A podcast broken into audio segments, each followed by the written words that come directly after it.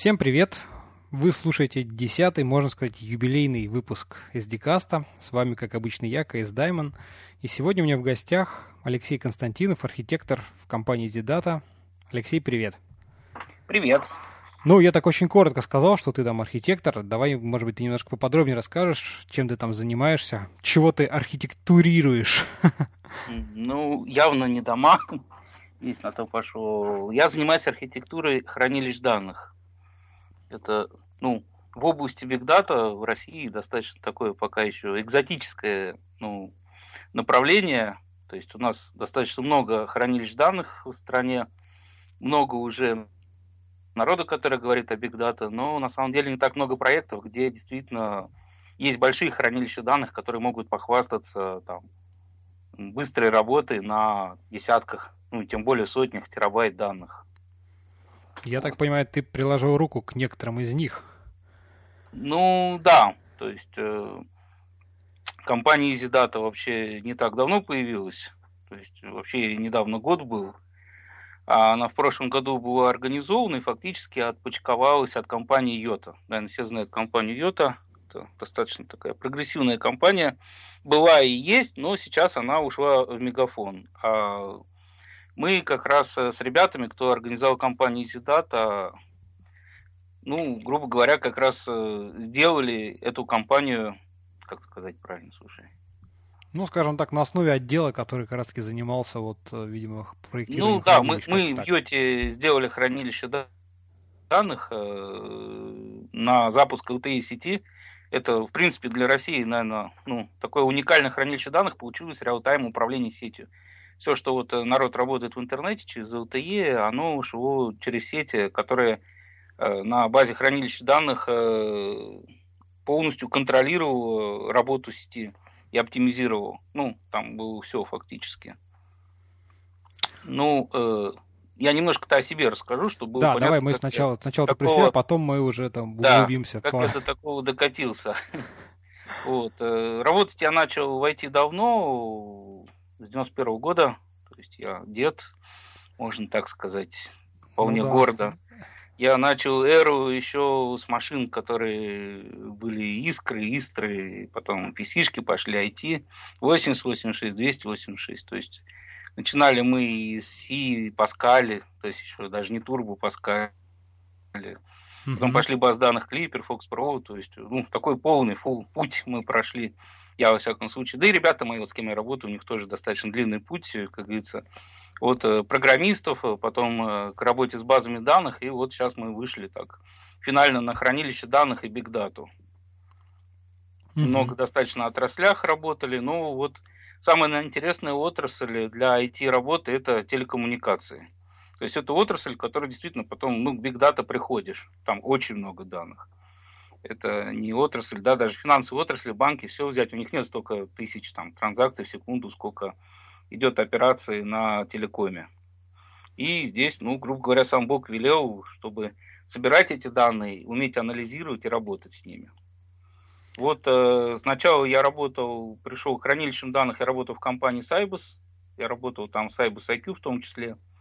Тоже колонкоориентированное хранилище, Mm-hmm. Ну, достаточно неплохое, я считаю, прикольное. По тем временам, наверное, достаточно такое революционное, потому что реально можно было терабайт, например, ну, гонять так, что там у людей, кто там работает на классических базах данных, у UTP отвисали челюсти. То есть они смотрели и не понимали, как так быстро может работать. Вот. Ну, там, помимо колонк ориентированности, там было много достаточно интересных идей, это и сжатие данных. Ну, сейчас это есть у всех. То есть это и есть и Microsoft, и Oracle, тут уже сейчас вот ничем не удивишь. И когда Йод стал строить большую сеть, им понадобилось очень большое хранилище. Они с IQ дело имели, делали пилотный проект, они поняли, что IQ не потянет. Угу. То есть в год, ну, где-то 6-7 терабайт как минимум предполагалось. Это если так вот скромненько брать данные, то есть не все хотя бы. Вот. А IQ, ну, вот в тех версиях, которые было, сейчас они, конечно, это исправили, оно там пусть 5 терабайт, ну, скажем так, начинало притормаживать. Требовало большого внимания. Uh-huh. То есть, а база планировалась там 30-40 терабайт, и уже было страшновато IQ брать, поэтому вот э, мы стали выбирать хранилище, и в итоге вот остановились на HP Vertica.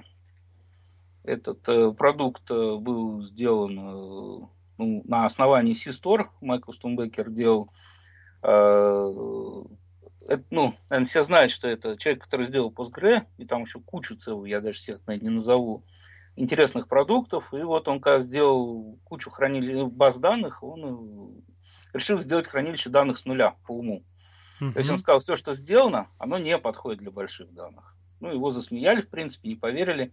Поэтому он обиделся, организовал свою компанию, ушел и сделал такие. То есть, ну, любой айтишник знает, что если у человека очень большой опыт в чем-то, и он уже делает заново с нуля с учетом всех ошибок, он изначально сделает правильную архитектуру хранилища, ну вообще продукта. Вот э, Майкл это сделал. То есть он реально сделал правильную архитектуру, он учел вообще все вот эти грабли, по которым он столько десятков лет ходил, вообще создавая базы данных. Слушай, а Поэтому а вот э, чуть-чуть, извини, да. перебью, сразу вопрос в тему. А все-таки вот чем-то глобально отличается именно, почему обычная там реляционная база данных не подходит э, для хранилища? То есть в чем принципиальное различие? Вот где здесь стык?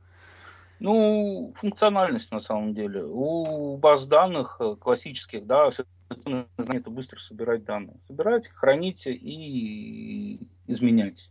Угу.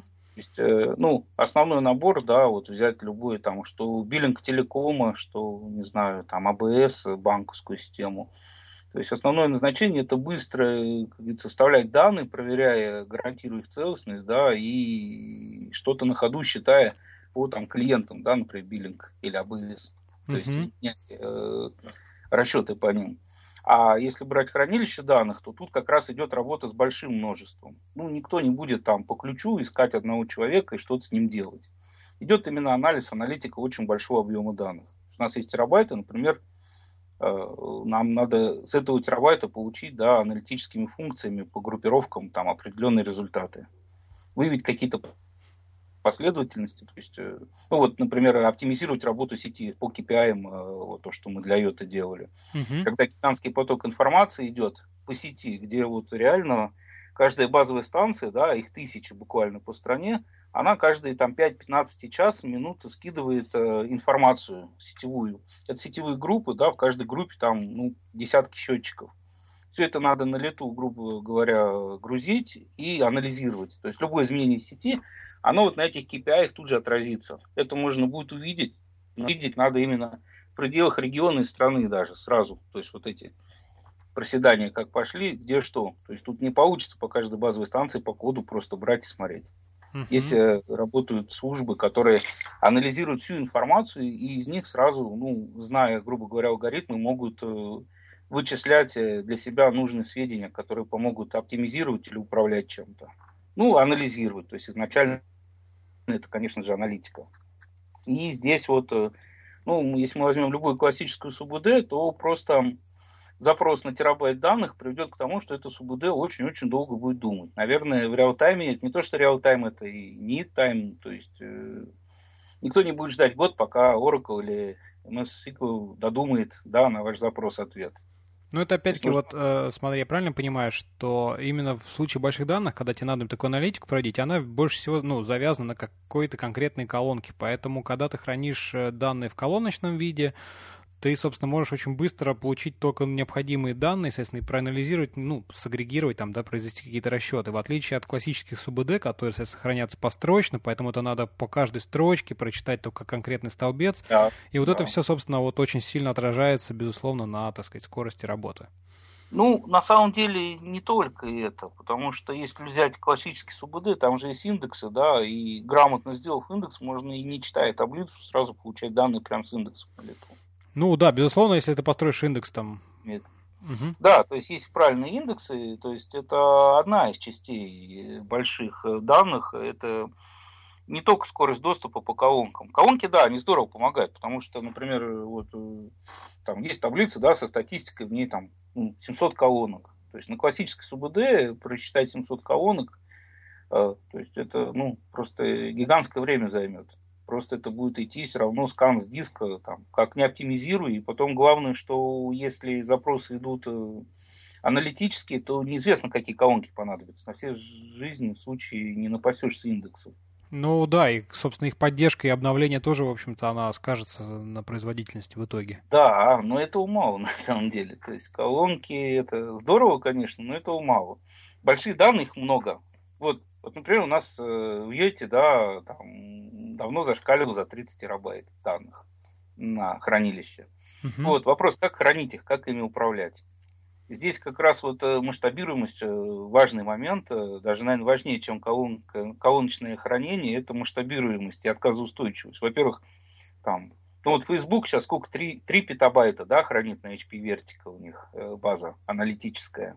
Uh-huh. То есть много. То есть по 3 петабайта, например, нельзя взять и собрать резервный кластер там, или какой-то бакуп кластер, который будет все это делать. То есть, ну, фактически хранилище, в первую очередь, должно гарантировать отказоустойчивость, что вот эти там, петабайты или терабайты, они будут продолжать работать. Угу. На классическом, ну, я не знаю, сколько баков будут делать 3 петабайтов, и потом рест, ну, восстановление. Ну, очень долго. Ну, наверное, очень долго, да. Да. Вот. И здесь э, как раз вот MPP э, архитектура, да, то есть когда масс-параллельность, когда Э, сервер это не вот как набор классических СУБД серверов, которые там, например, единую базу на сетевом хранилище держат, а именно это как бы равноценные сервера, которые локально базу разделяют на части. Это ну, вот шардинг, то бишь. Да, шардинг, да. Угу. Вот это гарантирует э, масштабируемость в плане скорости, да, мы в любой момент можем растягивать кластер. То есть добавили два сервера и почти горизонтально увеличили скорость на вот эти две единицы. Угу. И отказоустойчивость. Один вышел из строя, а второй продолжит за него работу. То есть взяв э, работу соседки на себя.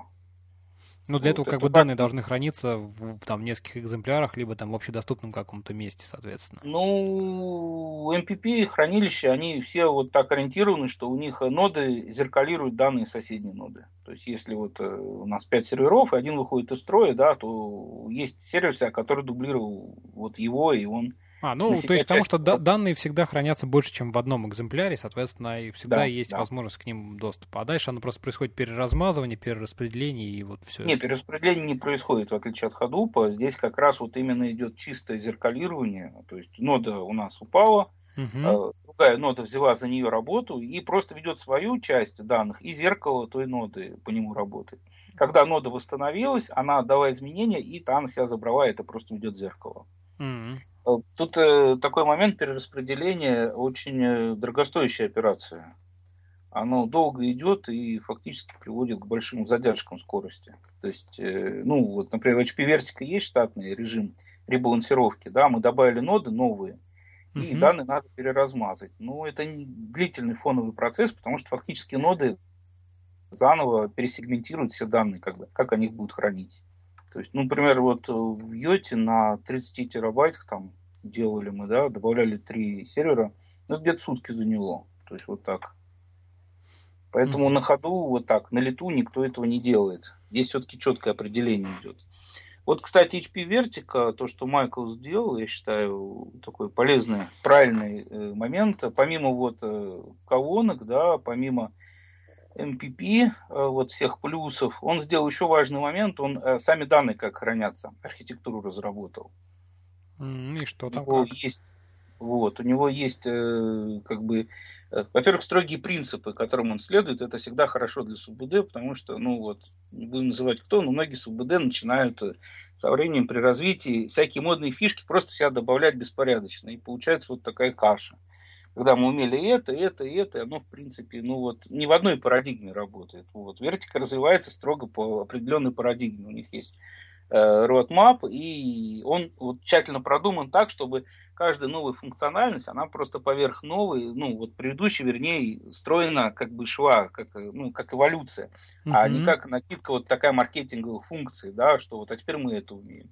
Нет, вертика вот как раз развивается стройно, стройно достаточно в этом плане. И вот первый момент, которому они посвятили развитию, это именно было хранение данных. То есть э, Хранение данных, у них э, есть э, такое понятие, как ROS и WOS контейнеры. То есть у них определяется, что само хранилище данные всегда хранит как Rate Optimized Store. То есть эти данные, они один раз записываются, и вот это вот такая парадигма, и больше никогда не трогаются. То, что записано, то не трогаем. Угу. Здесь основные плюсы, то, что это позволяет очень оптимально писать данные, то есть упаковывая их, сжимая, оптимально сортируя сразу, и потом на лету фактически позволяет очень быстро их считывать.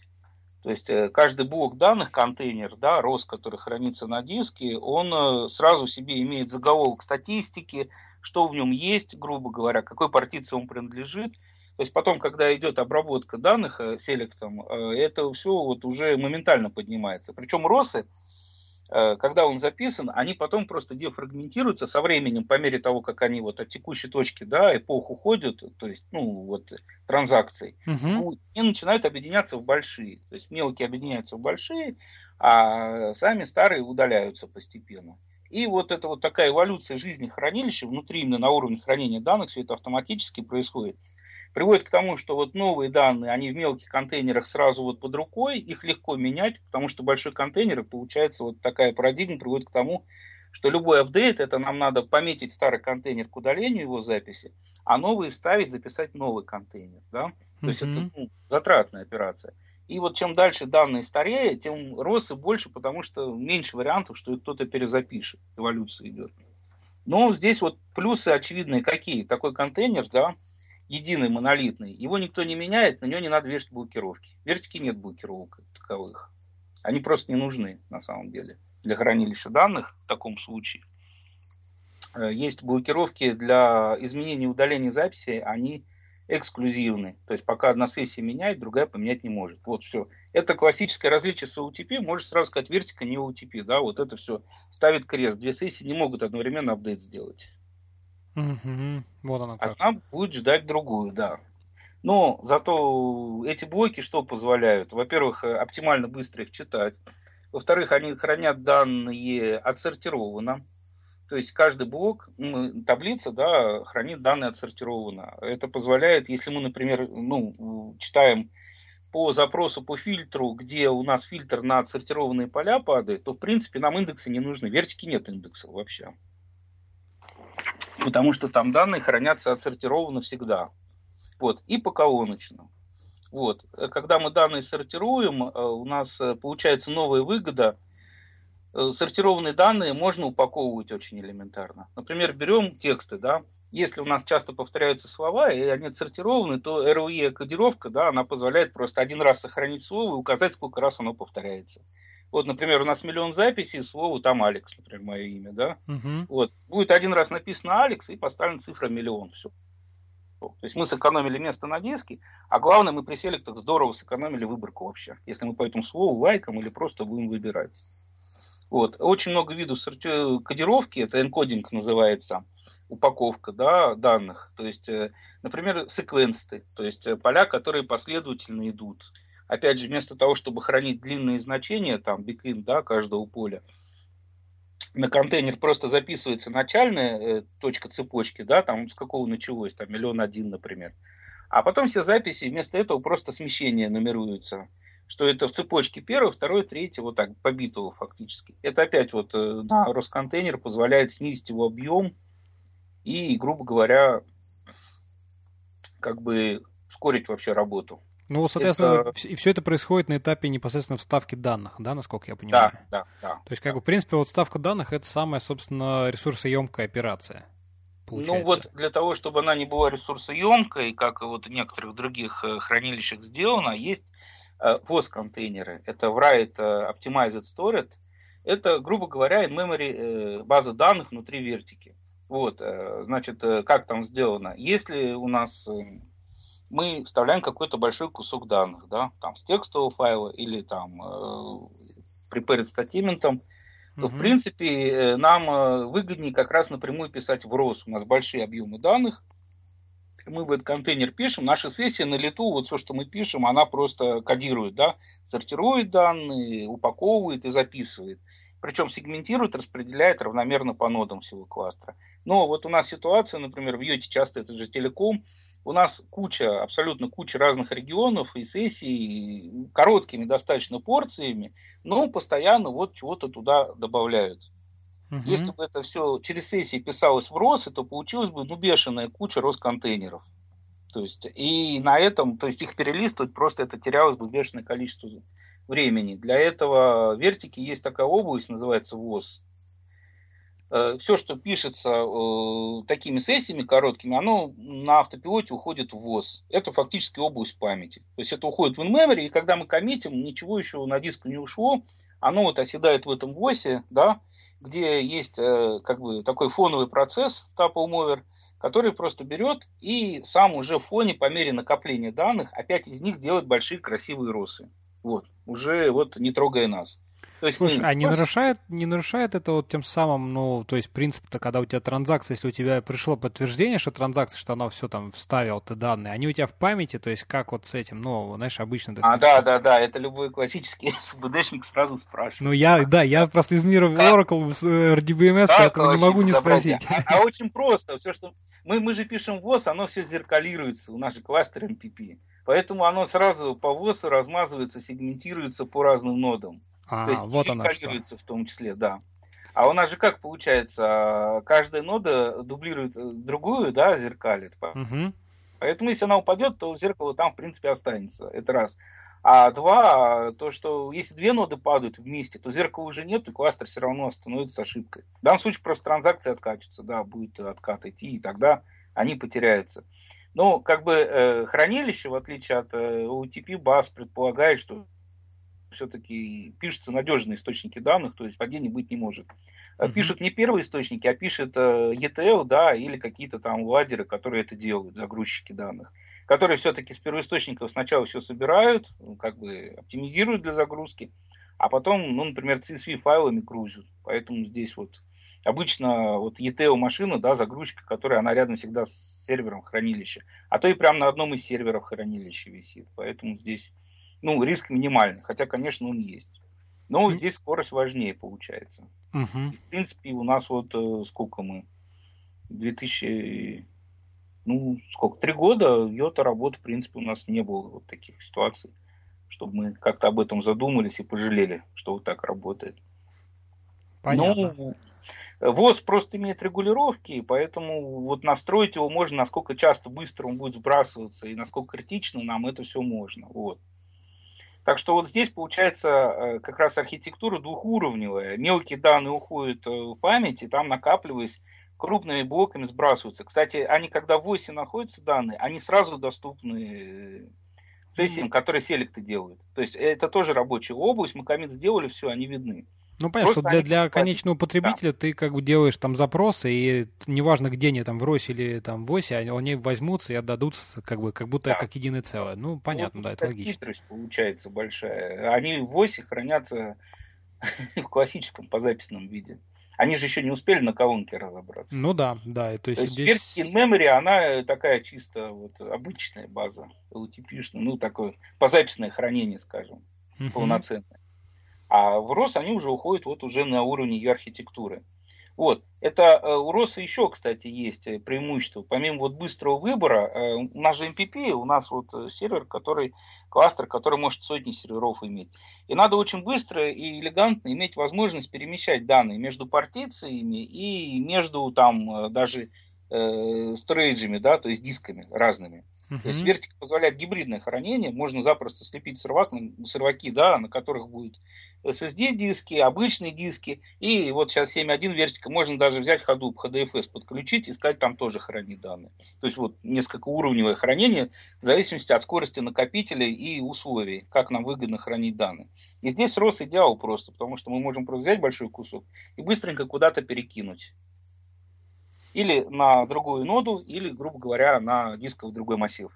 Слушай, а Здесь это как-то вот... тоже настраивается вертики? То есть, или ты просто скажешь диски, она сама понимает, где быстрый, где медленный, как вот этот процесс вот, настройки да, стейджинга а, устроен? А, мы, когда подключаем диски, во-первых, она может э, говорить, она тестирует скорость, то есть определяет индекс, для себя понимает, какие диски быстрые, какие медленные. Это раз. Uh-huh. А на быстрые диски она автоматически, вот те колонки, которые мы указываем, что для таблиц их надо сортировать, она их автоматом выводит на самые быстрые диски. То есть у нас, например, есть там колонки, по которым часто мы ну, обращаемся, да, там дата транзакции, еще что-то. Вот э, мы их в order by для таблицы указываем, и они автопилотом на SSD-диски уходят. Получается круто то, что когда мы делаем запрос, сначала эти колонки, вот, кстати, преимущество колоночного хранения здесь круто проявляется. Сначала она с SSD быстро считает, найдет все, что нужно, а потом оставшийся колонкам записи поднимет уже с обычных дисков. Вот. Если мы можем еще указать партиции хранения, есть э, у них э, политика хранения партиций, мы можем сказать, что вот э, данные, которые за этот месяц, за октябрь, да, ты хранишь на SSD. Ну, и плюс все колонки, которые для OrderBuy, они туда на SSD уходят. Угу. Потом данные, которые, например, за этот год ты хранишь на локальных дисках, да.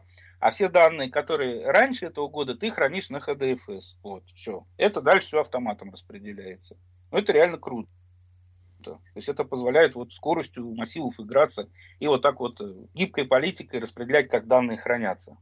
Вот здесь, мне кажется, классические СУБД маху дадут, они просто не смогут такое все сделать.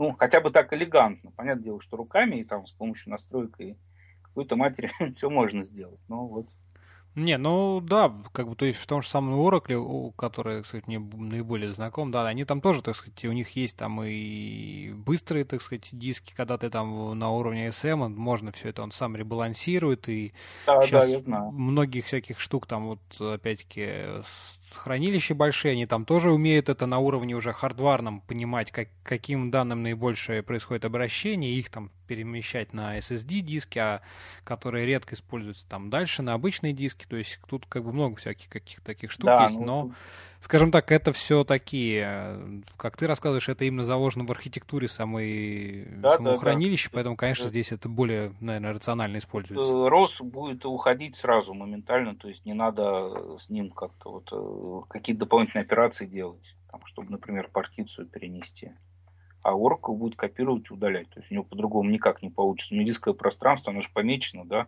то есть внутреннее управление. Просто Вертик хитро очень делает, они не создают, вот как классические субуды, файлы, э, в которых сами размечают данные хранят блоками. То есть на самом деле Вертик просто берет линуксовую систему и по полную катушку использует напрямую. Она хранит папки и файлы. То есть там все внутри, если посмотреть, там тысячи папок и файлов будет. И эти росы это фактически файлы э, на уровне вот, операционной системы для вертики. Mm. Ну и, здесь преимущество как раз то, что они могут напрямую операционкой пользоваться, то есть быстро все это дело оформлять. Если какие-то дополнительные будут операции, идти, ну, например, можно с вертики кластера, в вертику кластер очень быстро таблицу скопировать. Она как раз прям на уровне файлов поднимет и прям линуксами, наиболее оптимальными средствами все это перегонит на другой кластер, раскидывая. Бакупы также легко делать получается. Вот, ладно, мы от бакупов отойдем. Дальше вернемся к вертике. Это вот э, моменты, да, архитектурные. Угу. Вот. И есть функциональные моменты, которые Майкл тоже все предусмотрел. То есть, ну, понятное дело, сейчас вот очень много появилось бигдата решений, вот, и NoSQL, и SQL. Э, такой момент, что элементарно хотелось бы, чтобы все-таки база была ANSI SQL, да, то есть чтобы она, ну, чтобы человек, который сел, привык работать, не знаю, на Oracle, на IBM, на чем угодно. Не, ну, да, ANSI синтезис, ANSI SQL, там 9289, да. это как бы оно очень приятно, когда оно есть, и ты не надо думать там какие-то новые ну, всякие вот, э, вертика ANSI SQL полноценно 99, э, с OVO-расширениями, все оконные функции поддерживаются, то есть и действительно удобно, мы переходили на этом MS SQL, да, IQ, то есть, э, ну, в принципе, они даже молодцы реализовали, чтобы наиболее удобно было хранилище переходить. Например, большинство ораковых функций вертики есть. Есть только из-за того, что очень много Oracle тоже. Потом хранилище данных и источник Oracle, а вертика хранилище данных, поэтому люди привыкли к функциям, они должны работать. Вот. Но вот э, помимо ANSI SQL, они реализовали различные расширения э, OLAP именно очень интересно, я бы сказал. Я вот, правда, ну, не могу сказать точно, где это, наверное, еще есть. Э, вот на скидку, например, назову. У них есть такое расширение, которое позволяет э, соединить, э, сделать join таблиц не по жесткому условию, да, ключу, а по приблизительному условию. То есть я, например, соединяю таблицу и говорю, что ну, прихода и с таблицы остатка. Так, на примере приведу, да, и по соединению э, бери дату прихода и остатка, чтобы остаток была наиболее максимально близкой к приходу, то есть предыдущую дату. То есть это соединение по предыдущему значению. Это очень, кстати, здорово в аналитике помогает. Потому что когда я хочу взять данные, да, заджойнить и получаю сразу последнюю запись, ближшую по времени э, к текущей, которую в таблице я делаю. Слушай, ну вот это вообще очень интересно, потому что, да, действительно, там обычный этот join, ну, он классический, да, там понятно, Ой, что там... это ключ значения, там либо там больше, меньше, но э, использовать в, в рамках join э, некие вот именно агрегированные функции, вот это вот это клево. Да, клево. Например, time series у них есть запросы. Это, например, э, когда у тебя э, идет, э, ну, факты, да, фиксация какой-то даты. И там, ну вот, э, мы с тобой говорим сейчас, минуту назад говорили, там, 10 секунд назад говорили. Вот. А я хочу все это в пятиминутном интервале распределить. Вот наш объем разговора, да, например, там по трафику. Угу. Вот, есть тайм-сервис, который позволяет, ты указываешь именно интервал, она эти записи группирует именно по этому интервалу. Берет даты наши, да, точки наши. То есть ты можешь, грубо говоря, просто сразу сказать, типа, дай мне записи, в которых там в среднем за 5 минут было там, ну, в средний там Нет, трафик. она круче, она, она, она график построит и именно просуммирует по пятиминутно вот наши э, точки, которые есть в фактах. То есть ты на выходе получишь пятиминутные записи, да, они по времени будут идти 5-5-5 минут, там, 5, 10, 15, 20. И вот наш, грубо говоря, разговор, он будет, вот наш трафик, э, вот на эти минуты накладываться, суммироваться именно вхождение по этим точкам фактовым. И ты получишь вот такой линейный, вот, э, грубо говоря, график аналитический. Сразу будешь видеть, как э, это в нужном интервале было. Слушай, вот это тоже очень интересно, очень круто. Хорошо, ладно, сейчас еще интересно расскажу. Давай, давай. Если с вебом, э, соответственно, ну, возился, да, у них есть такие запросы, events называются. Э, на events что ты делаешь? Ты, во-первых, определяешь event. Event это э, ну, некое условие, под которое может подходить запись. Да? Ну, вот у них пример есть на документации, я его возьму за основу. Например, у нас есть лог работы пользователя по сайту, угу. И грубо говоря, можно эвенты распределить, что пользователь зашел на сайт, то есть с какого-то внешнего уровня на наш уровень, да, угу. пользователь э, двигался по сайту, то есть он менял уровень, но внутри сайта. Пользователь зашел на страницу покупок и что-то купил. Вот, это эвенты. Их можно, в принципе, согласись, описать очень легко. То есть определить как бы условия на каждую запись, понимая, то есть э, попадает под эвент или нет, да, под событие. Да, но вот. только единственное, что здесь будет, должно учитываться еще и некие предыдущие, так сказать, записи, чтобы понять это вывод по конкретной записи. Вот, вот, вот. Ну, ты факт у тебя есть, то есть у тебя факт есть, например, пользователь вот э, перешел. Да, я понимаю, что в логе все это есть. Да, угу. вот, угу. вот, смотри, получается, что и описывая эти эвенты запросе, ты можешь дальше написать последовательность ты можешь фактически по эвентам потом задать условие, что покажи мне всех пользователей, который зашел на сайт, э, сколько угодно раз переходил по страницам, потом зашел на страницу sales и что-то купил. Вот. Эту последовательность с описанными эвентами тебя запрос выполнит и вернет результат всех этих пользователей записями. Просто, это слушай, прям на уровне, фан... это на уровне SQL описывается. Слушай, просто фантастика, вот честно. Да, фантастика, да, да, да.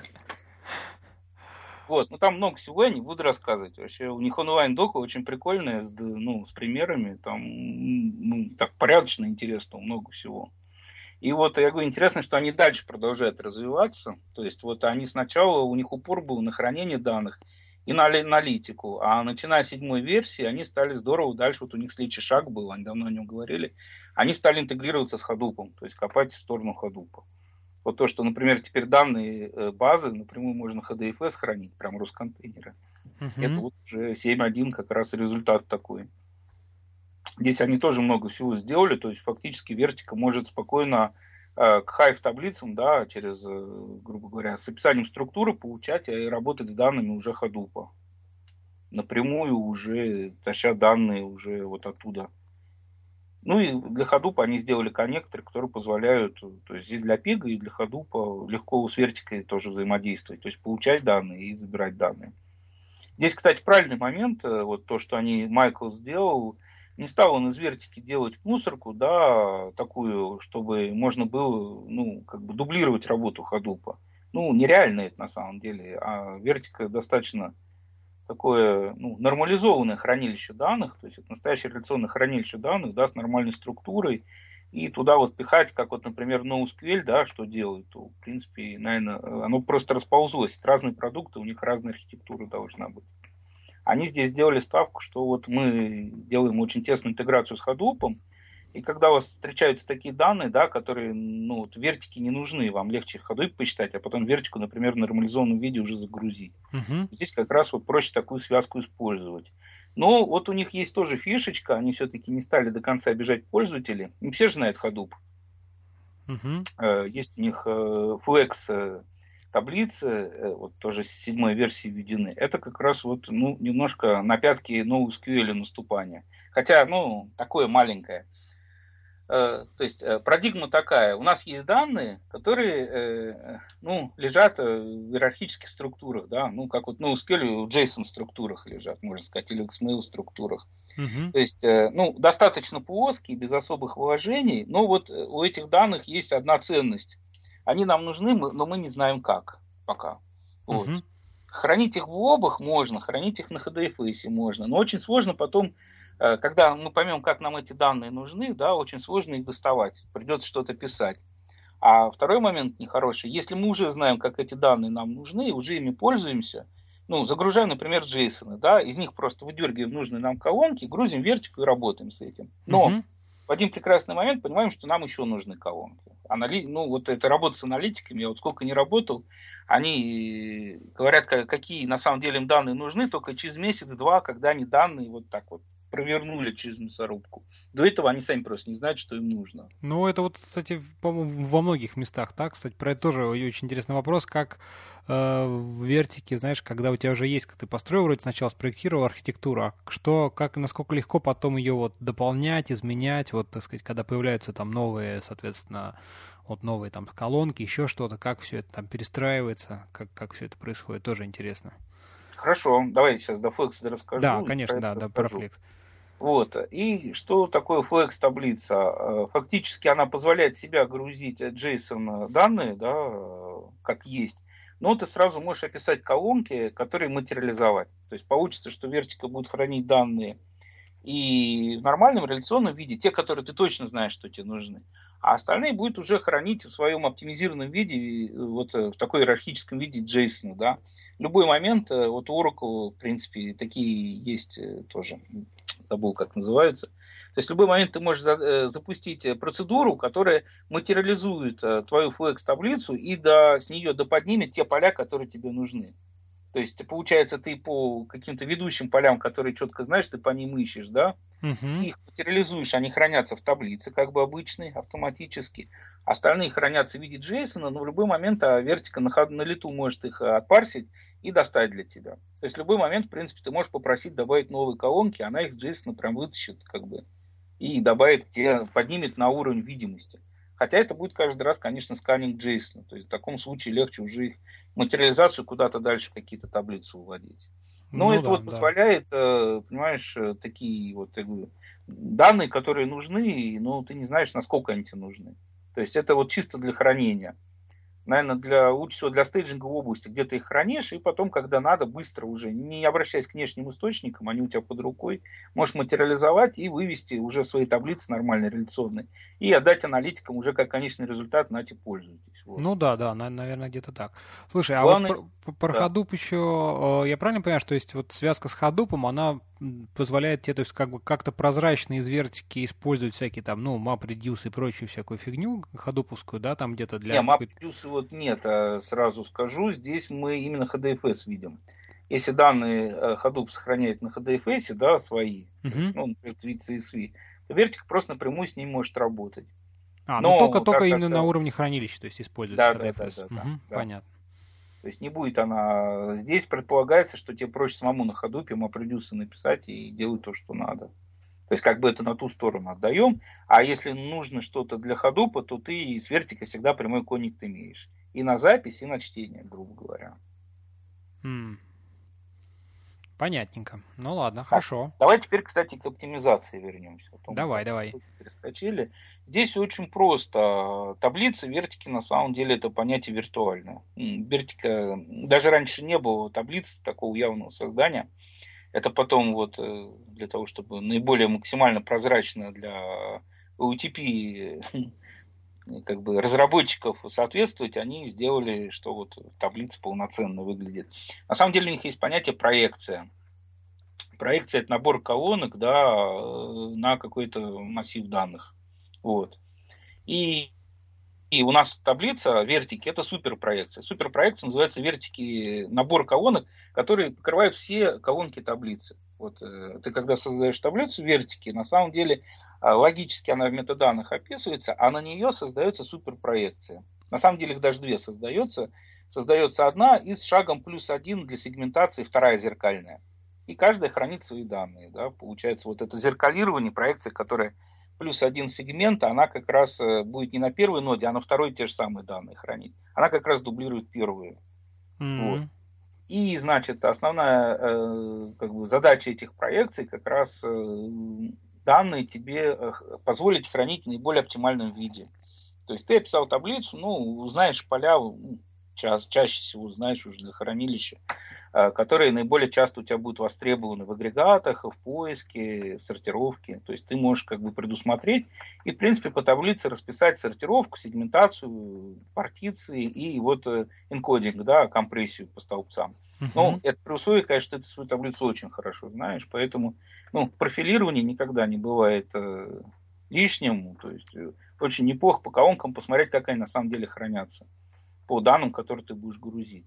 Вот. Но потом у тебя, естественно, ну, не можно, невозможно на все случаи жизни описать одной проекции. У тебя возникает ситуация отхок запросов, каких-то длинных отчетов сумасшедших, вообще людей, которые руками пишут запросы и зачем-то хотят миллиарды там вот. Ага. Это вот я по йоте просто по опыту рассказываю. Вот.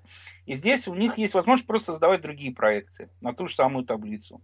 То есть ты можешь создать еще нужное количество проекций, которые просто закроют нужное количество полей. То есть э, здесь, конечно, важно в запросах ты уже понимаешь, какие поля люди могут использовать, да, или системы. Вот. Ну, со своими правилами сегментации и энкодинга и сортировки принципе, этого достаточно. Вот как показывает практика, получается, что ну, как бы суперпроекция закрывает большую часть запросов, которые идут поисковые. То есть, э, ну, хотя бы по периоду, да, ну, редко человек, э, когда что-то ищет, будет год выбирать. Хотя вот СОРМ, например, да, это то, что для ФСБ ищется. Они mm-hmm. не один год выбирают, вот. Поэтому для них свои проекции все равно создаются, вот. А в большинстве случаев суперпроекция большую часть закрывает запросов, но у тебя возникает группа запросов, которые вот тормозят на ней. Для этой цели можно руками или используя DB-дизайнера, вертики взять и создать новые проекции, нацепить на таблицу. То есть они будут занимать место на диске. Это вот факт. Вот. Опять же, многие люди, которые работают на классических СУБД, говорят, как так, зачем еще место занимать на диске. Но это вполне нормально это получается, что так как мы, э, это вот, мы потом поговорим про это, у нас э, политика лицензирования не ограничивает количество серверов, ядер, дисков, то, в принципе, это вопрос железа, он ну, не сильно дорогой на самом деле.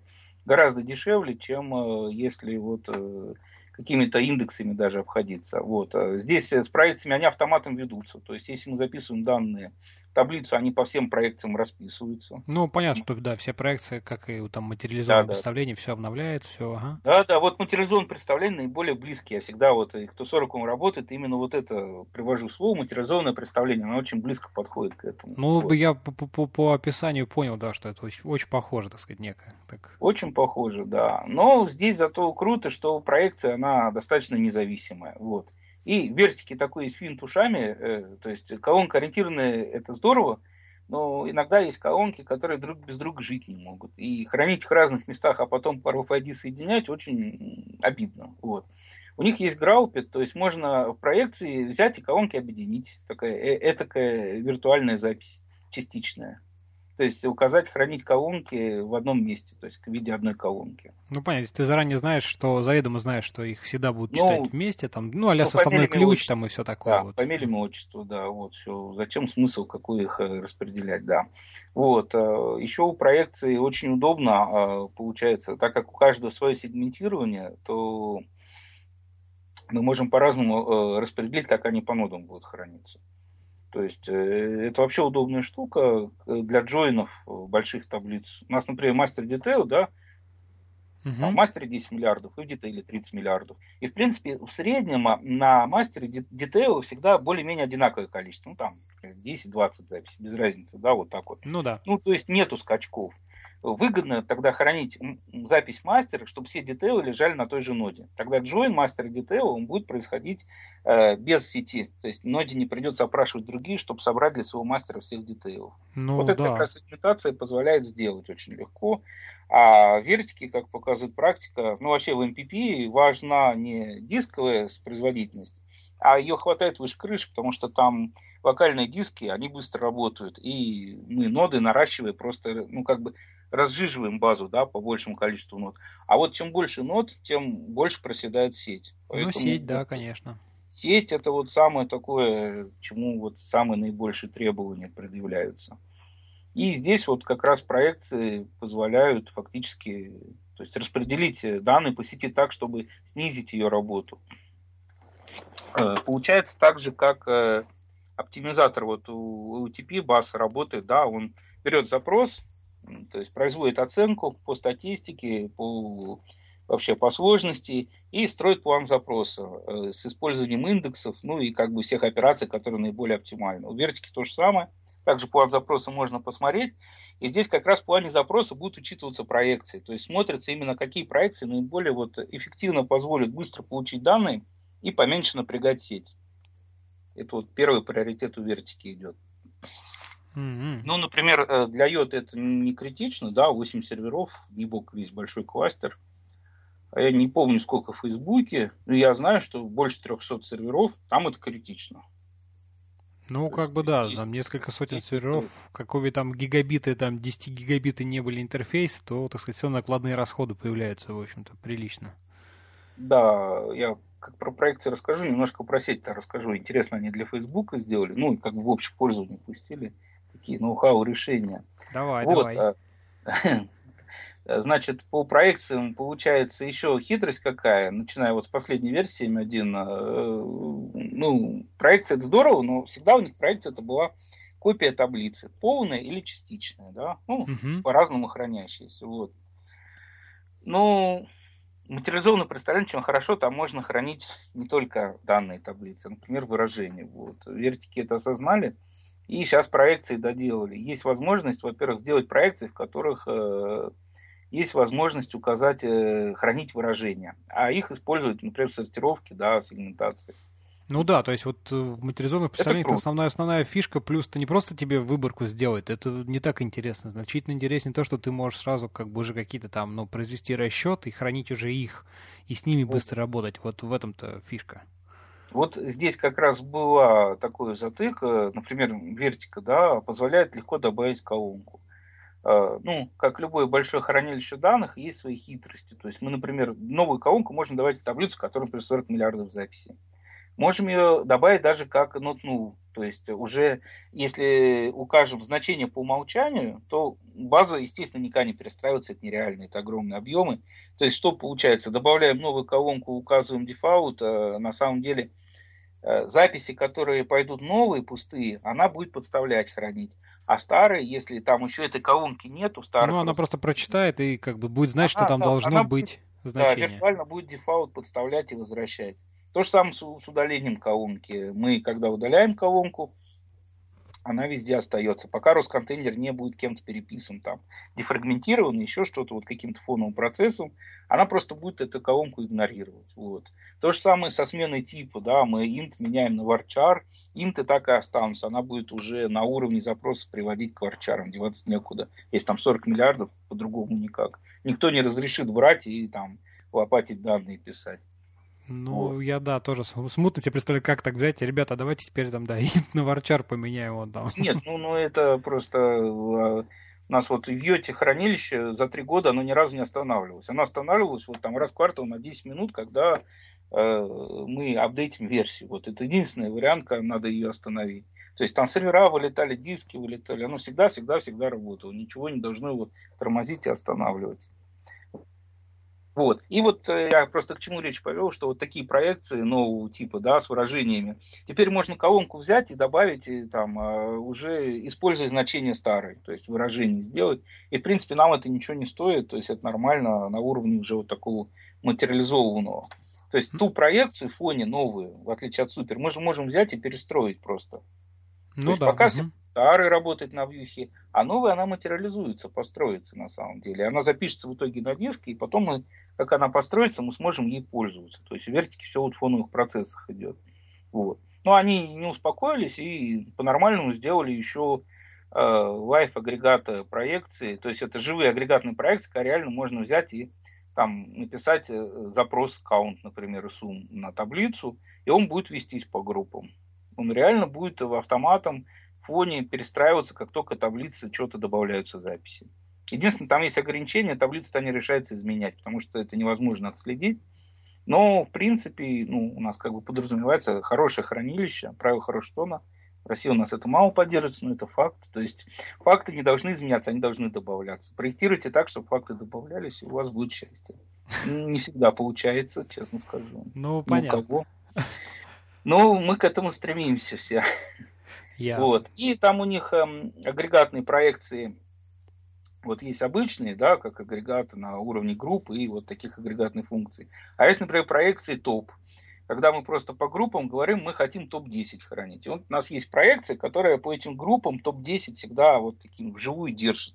Поэтому в дашбладах-то топы что хотят видеть? Э, топы, да? Ну да, топы да, хотят да. видеть топы. И тут это взлетает на многомиллиардных таблицах. И это так вот эффективно смотрится, круто. И в принципе ничего не стоит на самом деле. Вертики особо но смотрится эффективно. А главное, что это все делается автоматически и не приходится там дополнительно разрабатывать функциональность, все. Вот. Это вот то, что касается хранения. Ну вот вопрос э, насчет э, серверов, э, они э, начиналось все в вертике просто, каждым сервером можно управлять, мы можем его добавить э, в кластер, удалить из кластера, заменить ноду, тоже очень удобно. Был случай у нас, когда нода, ну, все, сервер приказал долго жить, им просто другой поставили и сказали вертики, это теперь вот вместо того. Ну, она накатила на нее зеркало, и он стал нормально работать. Никто ничего не заметил. То есть пользователи у нас никогда не знали, чего Слушай, а вот об, обновлять как тоже? Оно как-то обновляется, ну, в смысле, ты обновил одну ноду, потом вторую последовательно, да? То есть и они как бы постепенно, а, постепенно... Нет, ты или как вот? версии патчить? Да, версии вот. Когда... Нет, у них э, хитро сделано, даже инсталляция. Ты на одной из машин э, разворачиваешь э, инсталляцию, ну, новую или патча, да, и потом просто указывая цепочку серверов запускаешь, она через SSH сама всех э, все делает. То есть, э, ну, представляешь, у тебя 100 серверов, замучаешься всех обновлять. То есть ну, это... я понимаю, да, просто интересно, она под капотом именно что она как? Она последовательно запускает там инстансы, поднимает, как вот этот процесс устроен, интересно. Да, она последовательно. То есть она за, по каждой пройдет и установит новый софт, и ты потом тебя есть утилита, там две утилиты, веб и консольная. Консольная mm-hmm. круче, сразу скажу. Потому что она изначально разрабатывалась, а веб уже сверху вот как, э, ну, ну как понятно. все маркетинговая, грубо говоря. Вот.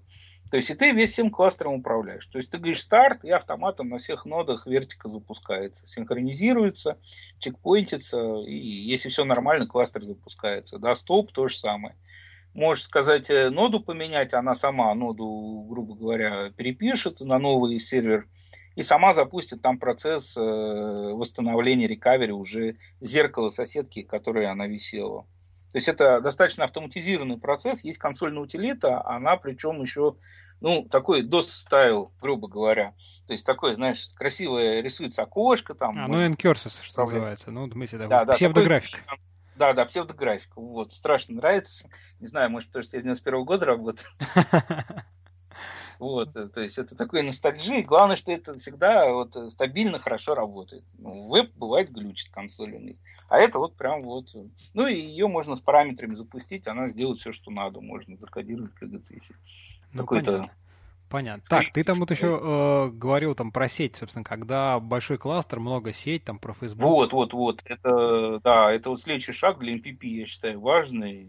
Ну, я про Деродату ничего не буду говорить. Я думаю, у них тоже примерно такое есть, потому что у них же тоже много серверов бывает.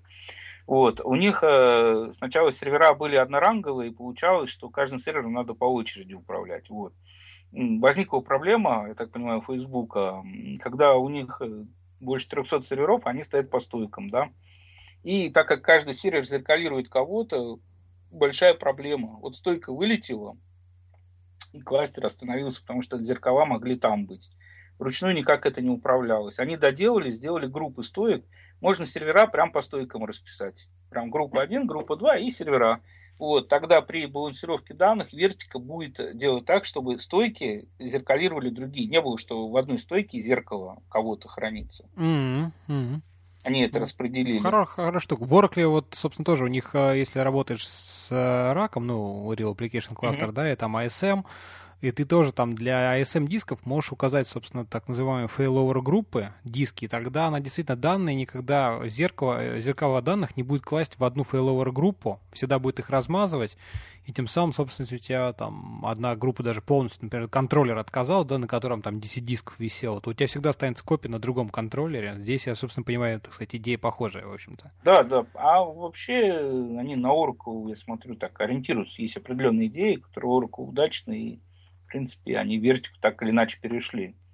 То есть, ну, вот по моему опыту, вот э, те администраторы, которые очень хорошо знают Oracle, ну, мы им проводили тренинги, у нас компания тренинги проводит вот, uh-huh. таким вещам углубленным. Не то чтобы там на базовой поверхности знать, а вот ну, с учетом опыта, который мы делали. И после тренингов они вот моментально схватывали, и говорят, о, так это у нас есть. Или наоборот, о, у нас нет Oracle, но мы всегда об этом мечтали. Вот. То есть положительный опыт у них работы с Vertic. Это радует, кстати. Вот. И здесь вот со стойками они хорошо придумали управление. И помимо этого, они еще сделали такое понятие, как резервный сервер. Вот уж тоже не знаю, у кого это есть. То есть это сервера, которые стоят холостые, но подключенные к кластеру и помечены как резервные. Как только сервер вылетает, и там через сколько-то попыток вертика не может его запустить, он начинает автопилотом забирать функции его и на себя зеркалить, чтобы включиться в сеть. Вот. Когда, Понятно. Ну, это, но... это, знаешь, это так, если вот опять-таки проводить аналогии там с Oracle, то ближе всего к standby серверу, когда у тебя он с помощью стримов там почти в real-time е как бы обновляется. А, ну это да. Вот. да. И, собственно, тоже, когда ты же можешь на уровне там конфига клиента, подключения клиентского сказать, что если ты там не можешь застучаться до основного instance а, да, то ты вот туда заломись, там как бы эти данные будут который ну, здесь, почти... Да, да, да, похожая не... идея, только что здесь, так как э, хранилище-то не общее, то э, получается, что нода стоит пустая, на ней данных нет, она не знает, кого она ринется заменять, грубо говоря. Ну, понятно, ну, как спэр, что как спэр диски, да. знаешь, вот в такой. То есть да, я, да, я да, готов, да, да. Кто, кто, с кем что случится, я готов, так сказать, подменить. Да, я готов забрать и начать работу. Ну, а потом, естественно, когда ноду заболевшую чинят и возвращают в строй, это снова уходит на резервный. То есть так вот все. Ну, это вот, наверное, влияние Фейсбука все-таки в первую очередь и других крупных проектов. Еще вот у нас э, наш генеральный директор Владимир Баранов ездил вот в Бостон, общался с народом. Там проекты и по 3 петабайта тоже много достаточно. Вот э, все эти фишечки очень народом были оценены. То есть э, последнее вот веяние, то, что вышли с серверами, вот с большим количеством – вот с управлением данных, да, гибридным, а, когда можно даже на HDFS хранить. Угу. Вот это все проекции живые, это Hadoop, вот оно все было оценено сообществом, потому что, в принципе, вот все, что вышло, например, в последней версии, все этого хотели. То есть так или иначе, ну вот все об этом говорили, что вот это было бы здорово. То есть нам, ну, мы бы не отказались от этого. Ну, в общем, ну, востребованные штуки. Э. Да, да. Главное, что развивается, получается, то есть как бы по пожеланиям не маркетинга, да, а по пожеланиям клиентов реальных, которые вот работают на этом и дают обратную связь. То есть обратная связь у нас есть с инженерами Вертика, это хорошо, на самом деле, я считаю. Нет, это очень хорошо, конечно. Здорово. Ну, давай еще, знаешь, какой вопрос вот тоже э, затронем, такой немаловажный. Это, собственно, ETL, ну, в смысле, как происходит загрузка, вот, э, так сказать, данных в хранилище там. Ты, э, я знаю, рассказывал, что у вас там есть некие инструменты даже разработаны для этого процесса. Вот расскажи поподробней. Хорошо. Ну, изначально, конечно, ETL стандартный, наверное, все уже знают, да, это такая штука, на которой можно нарисовать джобы визуально там или в какой-то форме определить э, источники, с которых забирать, нарисовать какую-то трансформацию и загрузку данных. Вот. То есть это ну, наверное, все используют их. Перечислить мы вот, например, в Йоте, ну, буду уж, так как мы в Йоте работали, наш самый первый проект с вертикой был, первый, оно самое запоминающееся. Э, в Йоте сначала купили, использовали Talent. Talent это французский продукт ETL. У них ETL есть, Big Data, MDM есть. Неплохой продукт, достаточно удобный, но вот э, на уровне, у него была проблема, например, на уровне, во-первых, поддержки э, драйверов различных вендоров с УБД. Uh-huh. То есть мы начинали с вертики 5.1, а у них э, четвер... для четвертой вертики поддержка была драйверов, и, грубо говоря, ну, не все работало и не всегда работало как надо. Вот. Ну, правда, это открытая система, и там, зная Eclipse, можно спокойно взять, скрыть э, их код компонент и дорисовать, например, свои дрова, прицепить новые вертики и запустить. Что мы сначала и сделали. Но потом вот э, специфика самого телекома такая, что вот, например, группа статистики, то, что я рассказывал, да, их так много, и они постоянно меняются там. То есть фактически это вот э, инженер, который на базовых станциях понаставил галочками, что выгружать статистики. И эта выгрузка пошла, сразу надо себе забирать хранилище. Угу. Э, здесь получалось с Таллиндом плохо. Во-первых, э, динамически постоянно число колонок не угадаешь, какой придет. Вот, то есть вот такое жесткое рисование схемы, когда источник постоянно себя динамически меняет, оно ну просто нереально. То есть, и причем там десятки, потом сотни, да, групп статистики, на каждую рисовать свой джоб загрузки, или как-то универсально пытаться делать, э, было сложно. Вот. В итоге, например, мы оставив талент, ну, там, на обычной загрузке, да, мы там с Oracle что-то, то есть таких статичных структур достаточно грузили. А для, для статистики мы взяли, просто прикрутили Java и Groovy и свой сделали загрузчик э, такой маленький который как раз имел динамические. Потом э, у нас э, задачи стали расширяться, народу, грубо говоря, в команде было не так много на все программирование. Сама идея динамически на лету брать, анализировать э, структуру данных и как бы строить план загрузки и грузить, она ну, показалась нам прикольной. Вот. Поэтому мы сделали Ghetto, это Groovy ETL на базе Groovy, который как раз позволяет вот, ну, автоматически фактически строить такие джобы, которые могут с источника в хранилище перегружать данные. Там на самом деле не привязан к вертике, то есть он работает с любыми источниками, то есть и MySQL, Oracle, все поддерживается.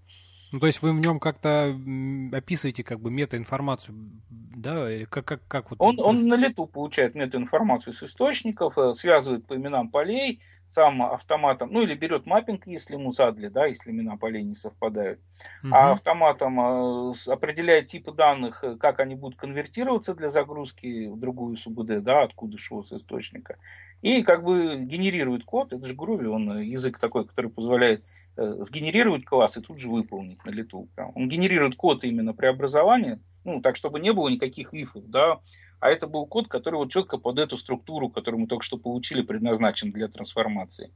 Этот код э, накладывает на получение записи, который трансформирует, и тут же уходит запись уже в приемник. То есть вот так вот получалось. Mm-hmm. Некий динамический ETL вот. Ну, достаточно удобная штука получилась, он у нас развивается, но получалось, что мы пишем код руками все-таки. То есть Groovy это такой ну, фреймворк, который набор компонент, да, то есть есть connection, есть dataset, есть flow. Мы просто пишем, что нам надо, и вызываем классы процесса, он это делает, методы. Uh-huh. Вот. А потом уже, как бы, ну, всегда оно пошагово растет. Из поверх этого гетто у нас гетто open source проект, кстати, он лежит у нас на SourceForge.net, только что не очень документированный, потому что у нас времени документацию пока не было. Но он в коде документирован, скажем так, уже неплохо. Вот. Понятно, Поверх мы потом ссылочку нас... обязательно да, приложим, вдруг кому-то будет интересно. А, хорошо. Вот. Э, поверх него у нас уже вырос проект э, уже нашей компании EasyLoad. EasyLoader – это уже вот, э, то есть у нас где-то вот инструмент, который умеет динамически перегонять структуры, да, данные э, уже автоматом. Uh-huh. Вот. Э. Единственное, вот хочу подчеркнуть, что он работает в той парадигме, когда у нас хранилище имеет стейджинговую область, ну, наиболее эффективно работает, которая совпадает с первоисточником структуры. То есть, когда идет, у нас просто есть парадигма одна, когда берутся данные с первоисточников, на ETL преобразовываются, да, и, и уже грузятся в хранилище полностью готовые. А есть такая парадигма, когда мы берем с первоисточника, грузим фактически данные, как есть, более-менее, ну, по правилам только хранилище преобразовывая в типы хранилища э, в стейджинговую область, то есть у нас получается хранилище, содержит все копии первоисточников, а потом EOT, да, ну, уже, помощью, да, как бы, да, дальше второй шаг. Да, с вами хранилища мы уже консолидируем данные, очищаем данные, приводим к ключу. Вот. Э, второй способ имеет очень много выгодных э, таких моментов. И здесь вот он не часто раньше использовался на классических СУБД, как раз за счет того, что они тормозили на больших объемах, и им тяжело было со стейджинговой областью работать. А Vertica MPP ей как раз и уйти вот этот второй способ гораздо удобнее. И здесь получалось, что у нас где-то очень удобно грузил, но ну вот, поставим такую задачу, у нас э, есть клиент, да, надо приехать, и чтобы показать, как вертика круто работает, взять его там 300 таблиц с Oracle и перегрузить вертику быстро. Угу. Вот. Если это делать руками, какой-нибудь интегратор, то это хорошие затраты на самом деле. Это надо рисовать джобы, это надо мапить структуру и все остальное. Вот. У нас это выглядит проще, вот как раз для этого ладеры существует. То есть у нас, во-первых, э, ну, наверное, все знают, такая штука есть SAP Cybus Par Designer э, для физмоделирования. Мы под него написали плагин под вертику, поэтому мы очень легко через Par Designer можем получить 40 структуру, модель, физмодель данных, через наш плагин перегнать вертику структуру и сгенерить структуру уже для вертики с учетом правил. Очень вертики. быстро. Здорово, да. здорово. Это круто, на самом деле. Вот. Поэтому мы сразу получили структуру, она есть. Дальше у нас есть ладер. Это такая workflow штука на базе Гетова, которая умеет э, рулить Гетовым, грубо говоря, создавать процессы. Да? То есть она может подключиться к Oracle, сгенерировать для себя описание метаданных таблиц, которые нужно перенести, подключиться к вертике, посмотреть, сгенерировать описание, что есть, куда перенести. И потом э, можно для нее нарисовать конфиг, просто куда, что и по каким правилам и она просто возьмет данные, оттуда заберет CSV файлы, а потом наиболее оптимально через CSV вертику загрузит. Вот. Грубо говоря, эти 300 таблиц, ну, там, не знаю, с учетом даже пары дизайнера, проектирования всего, за неделю можно уложиться быстро. Mm-hmm. Малым количеством человек, скажем так. Да, да, ну вот это, кстати, очень здорово, да. Да. И вот лодер, он как раз э, позволяет э, переносить данные, во-первых, э, он умеет оптимально загружать данные вертику, да, с помощью вот ее штатных средств балка вода, то есть когда э, может раскинуть их по всем нодам и как бы одновременно поднять для больших, например, данных. Или через локальную машину просто на определенные ноды скидывать и грузить. Вот. И мы доработали как бы потом дальше. То есть сначала он умел просто данные загружать ну, полностью, то есть он мог очистить таблицы и загрузить, или просто догрузить данные. Потом мы научили Одер э, данные мерджить. Он тогда сначала грузил буферные таблицы, а потом делал мерч и накладывал на основную. То есть тогда мы получали уже изменения, да, то есть данные, которые добавились и изменились. Uh-huh. Дальше мы научили его инкрементно забирать данные с того же самого Oracle. Это когда он по таймстамп метки или по секвенсту, да, ID мог просто запоминая последнее значение. Ну дальше... да, чтобы не грузить повторно, понятно, ага. Да, да, да. Вот. Э, дальше мы научили его грузить данные э, с Oracle Golden Gate. Если они в CSV выгружаются, у него есть такой адаптер, то есть выгружается именно лог изменений, а не сами данные. Да? У нас лодер научился эти логи накладывать на вертику оптимально. Она же не UTP, она не любит на пошаговые апдейты, ну, не получится у ней. Ну да. да. Вот, у нас лодер все схлопывает, а потом как бы общим пакетом накладывает. Ну и вот последний у нас был, грубо говоря, мазок для йоты, это мы научились лог майнеры данные добывать, то есть маскироваться под Golden Gate, даже там засекая транзакции, закончились, не закончились. Простенький Golden Gate, но он есть. Вот. И вот, э, ну, ладер, который мы сделали, он, конечно, под вертику заточен в первую очередь. То есть у него как бы всегда приемник, это только вертика. У нас компания, ну, не знаю, так сейчас вот Получается, пока исторически сложилось за счет вот э, того, что мы изначально с Вертикой работали, мы решили акцентрировать себя именно пока э, с этим хранилищем, потому что оно ну, достаточно удачно в России начало развиваться, и плюс, ну, не знаю, мне кажется, на сил не хватит сразу со всеми работать. Ну, понятное и дело, да. Здесь с Водером вот мне что нравится, например, да, то, что я добился того при разработке этого инструмента, что мы ничего не кодируя, можем очень сложный алгоритм. То есть мы можем описать последовательности да, роботу некому, автомату, можно сказать, который все сделает.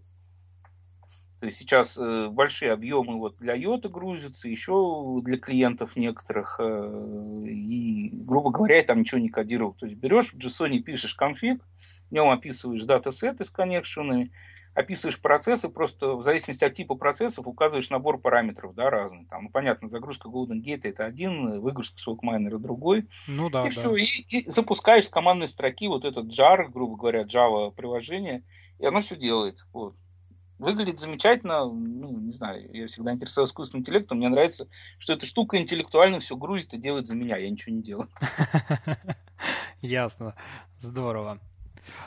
Слушай, а скажи, вообще много так вот, в принципе, на HP вертике построено так сказать, в России-то проектов, как ты видишь, она стала очень набирать обороты, ну, так сказать, если не секрет, то есть ну, как-то... Вот я не, не буду так э, сильно привирать, потому что нас продажами другие люди, даже наша компания. По-моему, сейчас больше семи инсталляций. Вообще даже за, за этот год очень много инсталляций было. То есть, ну вот из открытых проектов я сразу могу назвать, которые себя пиарят на вертике. Ну, Йод, понятно, у нас э, Володя Баранов много ездил, выступал, по конференциям рассказывал. Uh-huh. То есть он в мире хранилищ данных такой известный человек. Он в Бостоне выступал, в Барселоне выступал. То есть Э, ну, похвалюсь я немножко, извиняюсь, э, да. приехал в Барселону, не себя, а компания, и к нему подходит, о, типа, американцы, вы же Сизидат, мы вас все знаем, у вас так все удачно там в России складывается. Вы говорит, а откуда вы знаете? Вы что, говорит, вас и Америка знает, кто с HP связан. Вот, видишь как? Да, у нас компании только три месяца было, когда он поехал в эту Барселону, и такой вот у нас шок был, о, она знает. Ну, у нас вот продукты просто которые мы сделали, их им тоже интересно. И пар-дизайнер, и лодер. Наверное, поэтому. Вот. А так, помимо Йоты, это Авито. У них крупный очень проект. Они собирают, э, э, как бы, во-первых, все логи, да, всех действий пользователей, которые у них на сайте делаются. Uh-huh. И плюс э, финансовые все операции, аналитику, все. И у них потом все это вот варится в вертике, рассчитывается в вертике. То есть вертика, вот как и в Йоте, и в Авито, используется не только как аналитическое хранилище, а именно как вот некое управляющее такое хранилище, которое именно генерирует и считает данные, а не просто их сохраняет и анализирует. Вот. Важное отличие вертики от других, то что оно позволяет вот быстро, фактически ну, почти в реал-тайме это делать вот за счет своей архитектуры именно данные на лету не только собирать, но сразу считать и позволять ими пользоваться. Ну, понятно. Ну, то есть, как бы вертика, как у них как основа для БАМа, в смысле бизнес-аналитики. Да, да, да, да. Вот, как бы То же самое Йота, например, взять, вот э, ГИС, э, э, КАУ-центр, служба мониторинга, у них первоисточник данных вертика, представляешь? То есть это круто на самом деле, чтобы хранилище было первоисточником. Ну да, да, да. Не сырые данные, а именно вот уже как бы Да, а так сырые данные, все, Вертик единственный владелец сырых данных, например, в Йоте. CDR та же самая. То есть обычно они в биллинге лежат, а здесь вот э, э, пока не биллинг там не запустили, вообще до смешного доходило, что Вертика была поставщиком для Да, это очень, знаешь, не, необычно, так непривычно слышать, когда хранилище является первоисточником данных. Да, вот так вот. Вот, помимо Авито, крупный проект стали запускать банк открытия. Серьезно очень они подошли. Э, мы с ними работали, помогали. Они наш ладер как раз юзают. Э, вот. То есть у нас получилось, что мы им обеспечили, ну, как бы вот свой стейджинговый, да, что мы доставку данных сделали. Uh-huh. Это им позволило вот э, не кидать силы на этот ETL, который просто сжирает да, все ресурсы, и потом ни, ни на что времени остается. А у них осталось время, раз у них уже первичные данные есть, э, как бы в хранилище, они построили консолидированный слой витрин. Вот, уже запустили пару направлений, и, в принципе, так, ну, скажем так, очень удачно, потому что вот по, я вот слежу, вот э, ребята, которые это как бы э, с фин-отделов, которые все это, да, мутили, они ездили, потом выступали по разным банкам, рассказывали, я просто смотрел на выпученные глаза вот айтишников банковских и вообще вот э, других фин-отделов, других банков. Они говорят, вау, типа, быть не может, вы нам что рассказываете.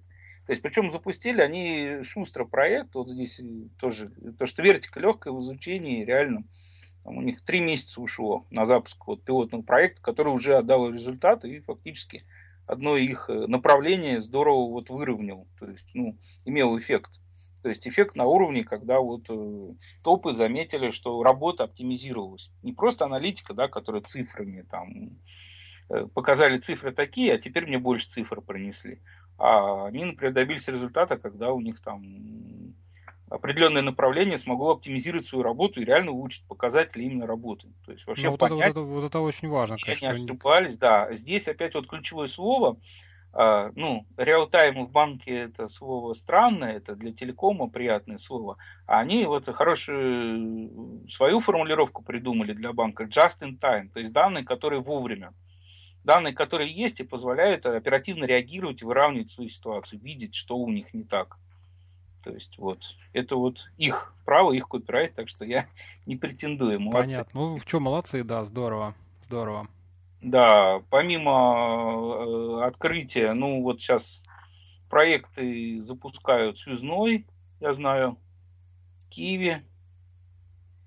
Ну, в общем, ну, есть, есть, я понял. Здорово. Ну, есть, да, много. Там просто куча пилотов, которые, наверное, я пока говорить не имею права. Ну, ясно, ладно, оставим их в стороне. Слушай, а какие еще вот, в принципе, ну, там, не знаю, конкуренты, а, а другие, так сказать, аналоги или какие-то похожие, с кем вообще, в принципе, можно сравнивать э, вертику? Ну, смотри, мы, когда выбирали для Йоты, э, у нас, в принципе, ну, бюджет был ограниченный, все-таки Йота это компания такая, всегда стартапы, была во всяком случае, надеюсь, останется. То есть Йота это компания, которая всегда пытается прыгать высоко, поэтому ну, деньги где-то снизу остаются, не успевает дать денег, что на, насколько она прыгнула. Вот. Угу. Поэтому бюджет у нас был ограничен, и фактически в ценовой категории всякие тирадаты, экзодаты отпадали сразу. То есть там, например, с вертики у них цены на порядок то есть поэтому тут ну, как бы уже сразу вопрос снимается, да, конкуренции с ними. Uh-huh. То есть ну вот, кстати, я хочу сразу сказать, э, а еще отпадает по той причине,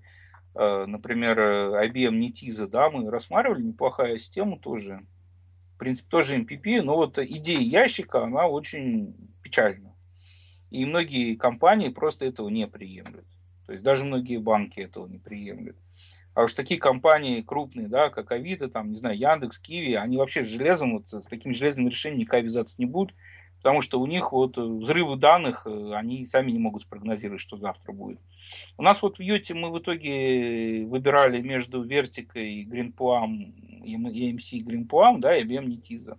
Вот uh-huh. Netiza, например, вот, ну, вот строго она проиграла, потому что это ящик, мы задали вопрос, то есть ну, у нас стартап, да, и УТЕ запускается сеть, сколько регионов запустится, мы не знаем. То есть нас доходило до того, что вот мы когда пилот на вертике начали, мы вот э, в марте делаем функционал, а регионы, как вот на дрожжах, просто быстро запускаются, йота очень быстро работает. И мы просто бежали за ними, чтобы успеть им обеспечить сбор данных и контроль вообще сети. Uh-huh. То есть, там, приходилось круглосуточно работать. Вот. И здесь э, взрыв данных, мы даже не могли предполагать, что у нас через год будет сколько данных. Ну и нам объемцы говорят, вы купите у нас ящик, там сразу там на 15 терабайт, там сколько, 16 у них, да.